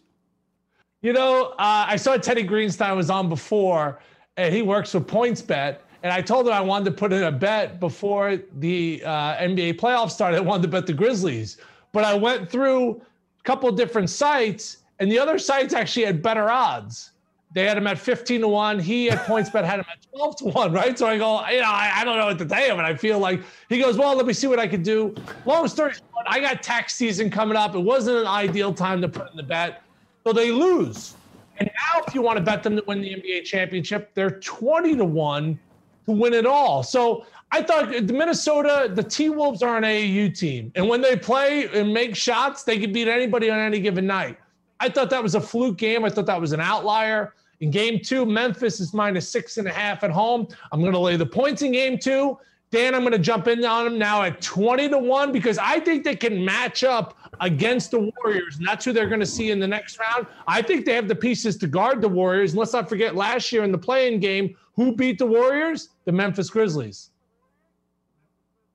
You know, one of the things that people have told me from the NBA, and you must not agree with this, but people have told me by far the best team is the Suns. Now, I watch the Suns, and I think they're really good, but every guy that I know in the NBA tells me this is by far the best team in the league.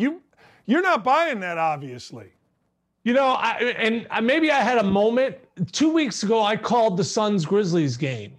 And the Suns played their full roster, and the Grizzlies played no starters. And it was a game that was in Memphis, and the Suns were -9.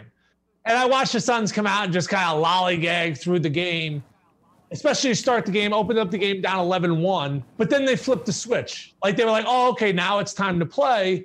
And the Grizzlies were like, yeah, it's time to play. And the Suns flipped the switch in that game like 3 or 4 times. And each time the Grizzlies were like, yeah, no, we're not going anywhere. And I thought that was an important game because the Grizzlies are looking up at Phoenix. And even though they played no starters, they kind of kicked the Suns' ass in that game. And I was like, oh, like they're going to have a belief now in that locker room. Even with our second team, we could beat the Suns at full strength. So I think what happened in game one was an aberration. It's sports. Anything could happen. Grizzlies couldn't make a shot.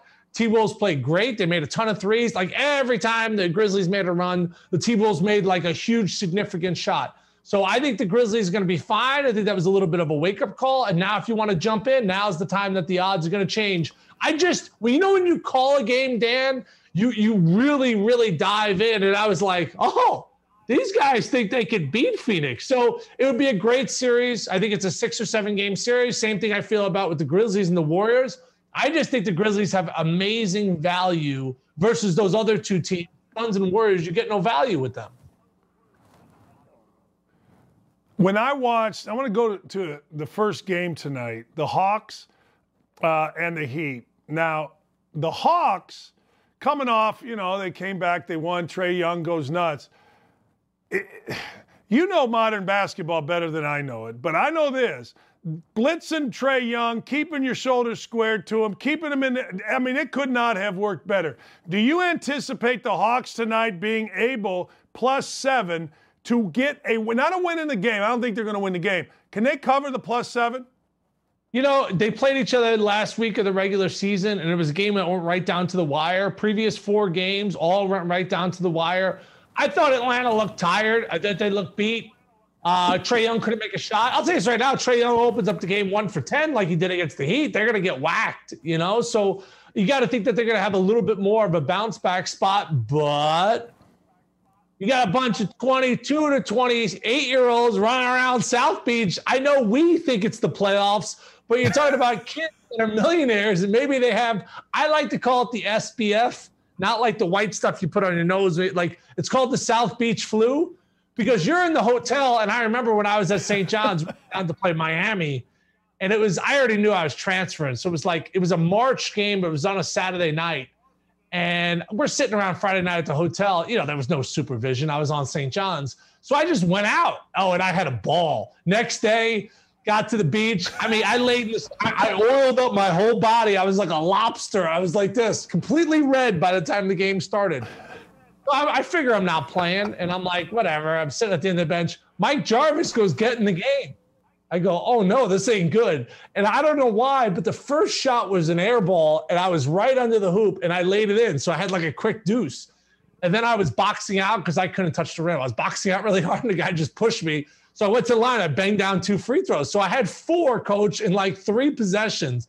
So I grab a rebound, and I was not a shooter. And I take the most ill-advised three-pointer from, like, the logo, and that thing just bounces at the dotted line and goes out of bounds. So what does any good basketball player do? I just run down the court saying, he tipped it! He tipped it! But meanwhile, it wasn't tipped at all. Next possession, subbed out of the game, don't play the rest of the game. You think the flu? These guys don't. Come on, you were like 18 years old, man. You were enticed by the local Hooters. These dudes are pros. You think they're out? I always hesitate for any team. Like, I'll look at travel schedules when I'm gambling, and I'll be like, oh man, they just went from Milwaukee to Miami. Like, we've been in Wisconsin in February and January, and then you go to Miami. Yeah, you become like a teenager. It's like Girls Gone Wild down there. Like, you just go nuts. Like, you see it all when teams like circle through Miami and they get whacked in that game. I just get nervous because they played 2 nights ago. They've been sitting down in Miami. Hopefully they went out after the game and got it out of their system. But I'll take the 7 points, and I'll take the dog in this spot. Hey, is the Heat? Are the Heat the best team in the East? I think the Heat are going to get matched up with Philly, and I have the 76ers coming out of the Eastern Conference. You know, when you have Harden and Maxey and Embiid and Harris, I'm not a big numbers geek, but offensively, that's the best team in the NBA. And all the ratings and all the statistics back up that that's the best offensive team in the NBA. And you know what they've done in the first 2 playoff games? They've kind of proved it. You know, they scored 131 in game 1. And yet last night, I had 112.5 over, and the 76ers score freaking 17 points in the fourth quarter. It lands on 112. So I felt like I handicapped the game right, but I lost by ½ a point. Oh, it was like, that's when you feel like really low in life. Like, you tuck your kids in, you give them a kiss, and you say your prayers, you rub your wife's belly, and then you go out, and the freaking 76ers score 17 points in the fourth quarter, and you're sitting there. And immediately, I had 2 double-stuffed Oreos. Like, I don't know why that made me feel better. I just ate 2 Oreos right after the game, and I was like, that does make me feel a little bit better. Oh, man. How about you? Like, you know, like my grandmother, we used to call her a babushka lady, wore the big babushka, and she would sit there and eat bonbons. You had to stress eat. You had to go. Used to be whiskey. Now you got 3 kids and you're going to double stuff Oreos. Used to be I had to have 2 shooters to get right. That's right. That's right. But what I learned was, then the morning sucked. Like, at least I woke up this morning, like, and I was like, I'm such a fat ass. I had those Oreos. But, like, then when I used to have the whiskeys, now, I mean, my daughter's up at 5:45 today. I go, what are we betting? Like, Japan horse racing? Like, that's the only time I wake up that early is to bet. courses in Japan like that. Go back to bed, honey. So, like, that's why I eliminated the. I got no action. I can't. Wait, is Korean baseball back? Is Benetti on my TV? do you remember that? Yeah. Hey, could you recognize your lowest gambling point during the pandemic? Did you like bet on like what time a guy was going to leave his house? Like, I have a story. Did you have a story? Like, were you betting on shit that was just so weird during the pandemic? Timmy, I bet every day on Russian table tennis. Every day. Oh my. Every day. I bet on. I did. Every day. It was basically a segment on my show that we're gonna see. And I swear to God, they knew who I bet on, and then they went the other way. I swear to God, they did. What was What was your weirdest? Did you hold on? Did you watch the matches? Oh yeah. No. Yeah. No. Yeah. The worst was. I would be texting my buddy. I'd go, it's time to go down under. And it wasn't a sexual thing. It was Australian horse racing where they run the wrong way. But here's the thing that really screws you up. They break from the post that doesn't align with their number. So I was printing out the whole day of racing at these Australian tracks just so I could follow because the 5 horse came out of the 10 hole and the 1 horse came out of the 15 hole. Like, it was utter chaos. And then they're running the wrong way. And I'm just like, what am I doing with my life? That's what I ate. What am I doing with my life? Did you bet the USFL this weekend? I did not. Here's the deal. I now that I have 3 kids, unfortunately, I have a 2-month-old. But if I can't really dive in and watch, I don't gamble like I used to. Yeah. You know, I like getting the fix of it. Like, see, that's why I asked. Like the table tennis. At least if I watched it, like it's because it's a drug, you know. And whether you're betting $5, $50, or $500, I like getting that fix, that high, because at the end of the day. Who wins, who loses, you know, you shouldn't be risking your house, your mortgage payment on it. It's a form of entertainment. And I like getting the fix out of it. So I like watching, like last night, I bet the 76ers lost at 8-2 Orioles.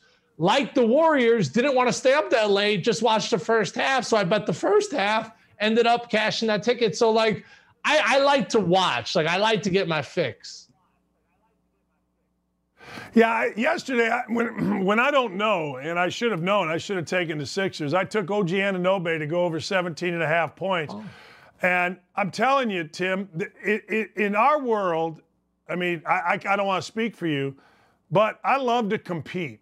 Like, I love it. And there's really only a couple things that I feel that I can compete in. I love playing golf. I'll play golf for money. I never turn down a bet. I'll bet anybody any amount of money. Not any amount of money. I'm not an idiot. But I'll bet any bet basically. And, you know, watching a game and having some money on it. Again, I'm not losing my mind, but there's only certain things we can compete in. You may be young enough and healthy enough that you can go play 3-on-3 or something. I can't do that. So I use it as a way to compete a little bit. That's how I view it. Yeah, and I think nothing is a great way to describe it is how you did it. I think it's a great form of entertainment, especially a game that is pretty meaningless. I mean, I'm a okay football fan, but if you're telling me I got to watch a football game for 4 hours and I have no action on it, 80% of the plays, the guy just running into other guys. It's like, it is the most boring sport of all time. Like, if you sat somebody down and said, watch this for 3.5 hours, 80% of the plays are just one guy running 3 yards into a tunnel of other guys. Like, they'd be like, this game sucks. All of a sudden, you got fantasy, you got totals, you're betting the spread. Now the game becomes real interesting. But football, you couldn't find a more boring. You ever go to a football game live? I mean, slit your wrist. It's like, this thing is horrible. It's horrible. Timmy, when I was in grade school, one of my teachers said, Mr. Dockett, you love sports, so you need to do this. I want you to take a stopwatch and time how much action there actually is in a football game and write it down. You know how much in that 3 hours or 4 hours actual play was? Now, this is back in 1970-something, so there were more running plays, okay? Do you know how much, like, play starts, play stops? All right? Do you know how much actual action there was? I would say under 15 minutes. Under 10 minutes. Six and a half, 7 minutes. That's it. Yeah. Now they pass more, so there's more plays. But, you know, you run. Walter Payton runs the damn ball. 30 seconds later, they do it again. You know what I mean? You're so tough. Right. You're tough. tough. But, you know, but hey, then if you got a bet on it, though, you know, 2nd and 8, and all of a sudden you get 3rd and 1. You're like, all right, baby, we're going to get this first down. Like, all of a sudden every play becomes so important. Yeah, hey, Timmy, I'm calling plays, man. I'm calling plays in my living room. What are you doing? Hey, Golden State. You like Golden State? What do you think of Golden State? You got the kid from Michigan, Poole, playing his brains out. You got Boogie Cousins acting like an idiot for the Nuggets. What are your thoughts here? They sweep the Nuggets. What are we going to do here? I think Denver gets one game. You know, they have the MVP, so I think they figure out a way to win one game. So maybe a gentleman's sweep, 4-1. But I got to give Steve Kerr a lot of credit. I watch a lot of NBA, and when you're an NBA coach, you got to have amazing restraint, because Jordan Poole, 1 out of every 4 plays he was making early in his career was awful. I mean, he would come down and take like a 40-footer or like throw the ball off the backboard. But Steve Kerr does an amazing job of letting his players grow and figure it out. Now Jordan Poole is emerging as, you know, one of the best players in this NBA playoffs. To answer your question, I think Steve Kerr made one of the greatest sports decisions in the history of sports, and it's not talked about. Dan, do you remember Steve Kerr was supposed to be the head coach of the New York Knicks? Right. Turns down the job for Phil Jackson and goes, nah, I'm going to take the Warriors job. You know, I wrote down sports decisions that are on level with not taking the Knicks job and taking the Warriors job. The Yankees signing Babe Ruth, Nike signing Jordan, the Patriots drafting Tom Brady. Like, the guy said no to the Knicks, and now he's a Hall of Fame coach. I think their team is – I'm shocked at the way they're able just to put it together, and then everyone's playing basketball, and Steph's getting almost 30 off the bench. And you know what they know how to do? They know how to play. And guys really understand spacing, and they can all shoot the ball. And Draymond Green is terrible when he's your best option. But when he's your 5th option, he's an amazing glue guy, and he makes everybody else better on the floor. I just think Memphis can match up with them. I think Bane can guard Clay. I think Ja can guard Curry. I think the bench of Memphis is better. Like I said, that game 1 was an aberration. I think Memphis could guard them, but that's going to be a great series. I think everybody wants to see Phoenix and Golden State, but I think the Grizzlies are going to give both those teams heck of a series. When you look at what Kerr did, I mean, think about this. Think about, I'm turning down. He had never coached, but yet I'm going to turn down the Knicks. Now, he had a pretty good gig with CBS, right? But that would be, if you want to coach, where do you want to coach? Like, the Knicks would be, I don't know, but that is so smart, and you make such a great point. He would right now be an announcer. He would be back at CBS had he taken that Knicks job. I don't think there's any doubt about it. Yeah, and you know what he does? You always see old coaches on his bench, and, you know, guys that he the modern player has changed. You know this as well as anybody, and he's able to connect with those guys. You know, Phil Jackson, do we know what type of coach he was? I don't know. He had some pretty good players. You know, he had Michael and Shaq and Kobe. But there's something to be said about getting those guys to figure out how to play 5-on-5 and having those guys to buy in. You know, not everyone has that ability to kind of relate and translate to everybody. So I don't think Steve Kerr is one of the greatest basketball coaches of all time, but he's able to manage that talent. And at the NBA level, that's what you have to do, manage talent. These young players, what do you think? Is Morant the best of them? You know, I saw him in Murray, Kentucky. By the way, if you've ever been to Murray, Kentucky, I apologize, okay? But I was the voice of the Ohio Valley. Okay? Oh, you've been there? Yeah, I've been there as well. And then right after the game ends, you drive as fast as you can. It's 2 hours to Nashville. And next thing you know, my shirt's off, and I'm in Girls Gone Wild in Nashville. So I saw him at Murray State, and I went, oh, this dude, like, I saw the athleticism. Like, whenever a guy hits his head on top of the box in, like, a game against Austin Peay, it stands out to you. And then I saw that he could really pass. and I knew he had a pretty high basketball IQ, and which I value. So I said, all right, if this dude learns how to make a shot or he can shoot the three, well, then the sky's the limit for him. And, you know, in the NCAA tournament, he had a triple-double against Marquette. They whacked Marquette. In the next game, they got blown out, Murray, by Florida State. But he took 5 threes in that game, and he was 5 of 5 from three. And Florida State usually has a lot of guys that are 6'7", 6'9", long arms. So, like, if you can make shots against them, that more than likely that's going to translate to the next level. So I bet Ja Morant to win the MVP before the season. He was 50-1. Obviously, he's not going to win the award, but he makes other guys better. The only thing I can't figure out, Dan, is the Grizzlies are 20-3 when he doesn't play. So I got to think they're better when he does play. So this is one of those teams that I think we saw them at their worst in game one, and I think they got value. I'm jumping on the series. They're going to figure out a way. The T-Wolves are going to T-Wolves. Man, I got to tell you, though, Anthony Edwards, I said this earlier, he came into the league, and Timmy, I don't know, man, he just looked comfortable. I remember seeing him early going, whoa, this dude is just comfortable being, I don't know, and maybe they are an AAU team. They seem like they have those tendencies, but that's a pretty talented dude with Karl Anthony Towns, big boy. Yeah, and he's just scratching the surface, Anthony Edwards. He worked out a lot with Steve Smith, who I work with at NBA TV, and Steve was telling me that he really didn't pick up the game until, you know, middle school. So to think about, you know, he only went 1 year of college. Talk about a guy who's only been playing basketball about 7 years. Everyone amongst NBA circles think that he's going to be an MVP one day, so they kind of echo the same sentiment. I've watched him a lot. And when they're going good, like they were in game one, you know, you're not going to beat them. But when things start going bad and the old wheels start coming off, like that's what I'm planning on in this series. Like they're going to T-Wolves themselves. So if they don't, you know, more power to them. Like I said, I didn't bet before game one. I'm going to jump in now in game two, bet Memphis in the series and Memphis to win the title at 20-1. All right. I'll let you go.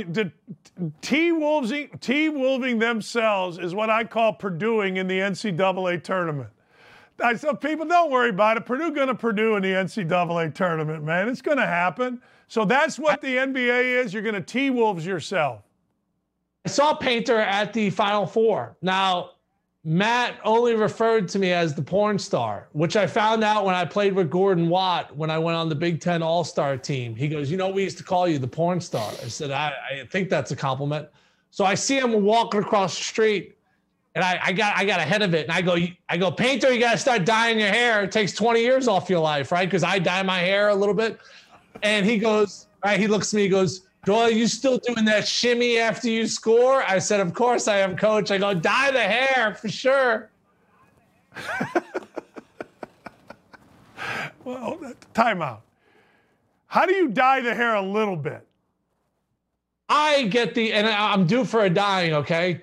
I just grow it over here. Ben Stiller, right? Or Paulie Walnuts. I just get the gray right in this region. It doesn't grow gray up here. So I think a silver fox is wonderful. But when you look like Paulie Walnuts in Glen Ellen, Illinois, it's a bad look. So I had to make an executive decision. You don't know who Paulie Walnuts is. He's the guy in Sopranos that's his grandson. So I had to make an executive decision that we got to go. You know, just like you, like there was a day you looked in the mirror and you said, I don't know what's going on with this hair, but we got to make a decision and this thing's gone. So I made the decision that we're going to keep on dyeing it until I feel like we can make the transition over. Yeah, my decision was made with 3 bottles of wine in a pandemic. I was like, hey, get rid of it. Right here on my back porch, I'm like, this stuff's got to go. My stepson, get your clippers out. Let's go. Let's figure it out. No, hey, you're the best, my man. We're taking the Grizzlies. Thanks, Dan. See you, buddy. Yeah, I just wonder, are you like Dr. Evil's cat now? Are you hairless top to bottom? Do you want to save that for now? No. I am due for a full body shave. I may go in for a full body shave here sometime. Why not? What the hell? Shave it up. Thanks, brother. You're the best. You're my man, Timmy Doyle. I'm telling you, we're going to win some money and we got some laughs. That's what the greatest thing about Timmy D is. He's going to give you the greatest information and you're going to laugh like hell the whole time. And if you want to follow somebody, Chicago Joe. His son, Joe, is an inspiration to literally everybody. I'm telling you right now, Chicago Joe on Twitter deserves a follow if you want to feel good about a young kid, I mean, just fighting like hell every day, man. Serious business. Chicago Joe, and only Timmy D would name his son Chicago Joe because that's who Timmy D is. But Timmy D and Chicago Joe, man, I want to make sure I have the Twitter handle right. But just look it up on Twitter. Chicago Joe is Timmy D's son, and he is absolutely fantastic. And Timmy D, you're just going to laugh, man. When you hang with Timmy D, you're going to know some stuff, you're going to learn some stuff, you're going to bet on some stuff, and you're going to laugh your you-know-what's up. All right, that's it. I am taking, because Timmy D said it's an aberration, we're taking the Grizzlies tonight. That's our big fade. If Timmy says it, I am saying it. And you know what? At the end of the day, our toes are going to be tapping. I'm on a bit of a heater, ladies and gentlemen. I did take OG Anunoby. I lost a couple yesterday, but I bet enough on OG to overcome it. We made just a little bit, but we overcame. So there's your fades. Take the Grizzlies tonight. I certainly am. And I'm going to look at taking Trae Young on a bounce back over whatever number it is. Thanks to Timmy. Thanks to my friend Teddy Greenstein. QuarterbackDads.com. Great book. Dylan, Ryan, you got Davey. You guys are awesome. We will talk to you again tomorrow. Allison Williams is going to join us. Doc, it's out!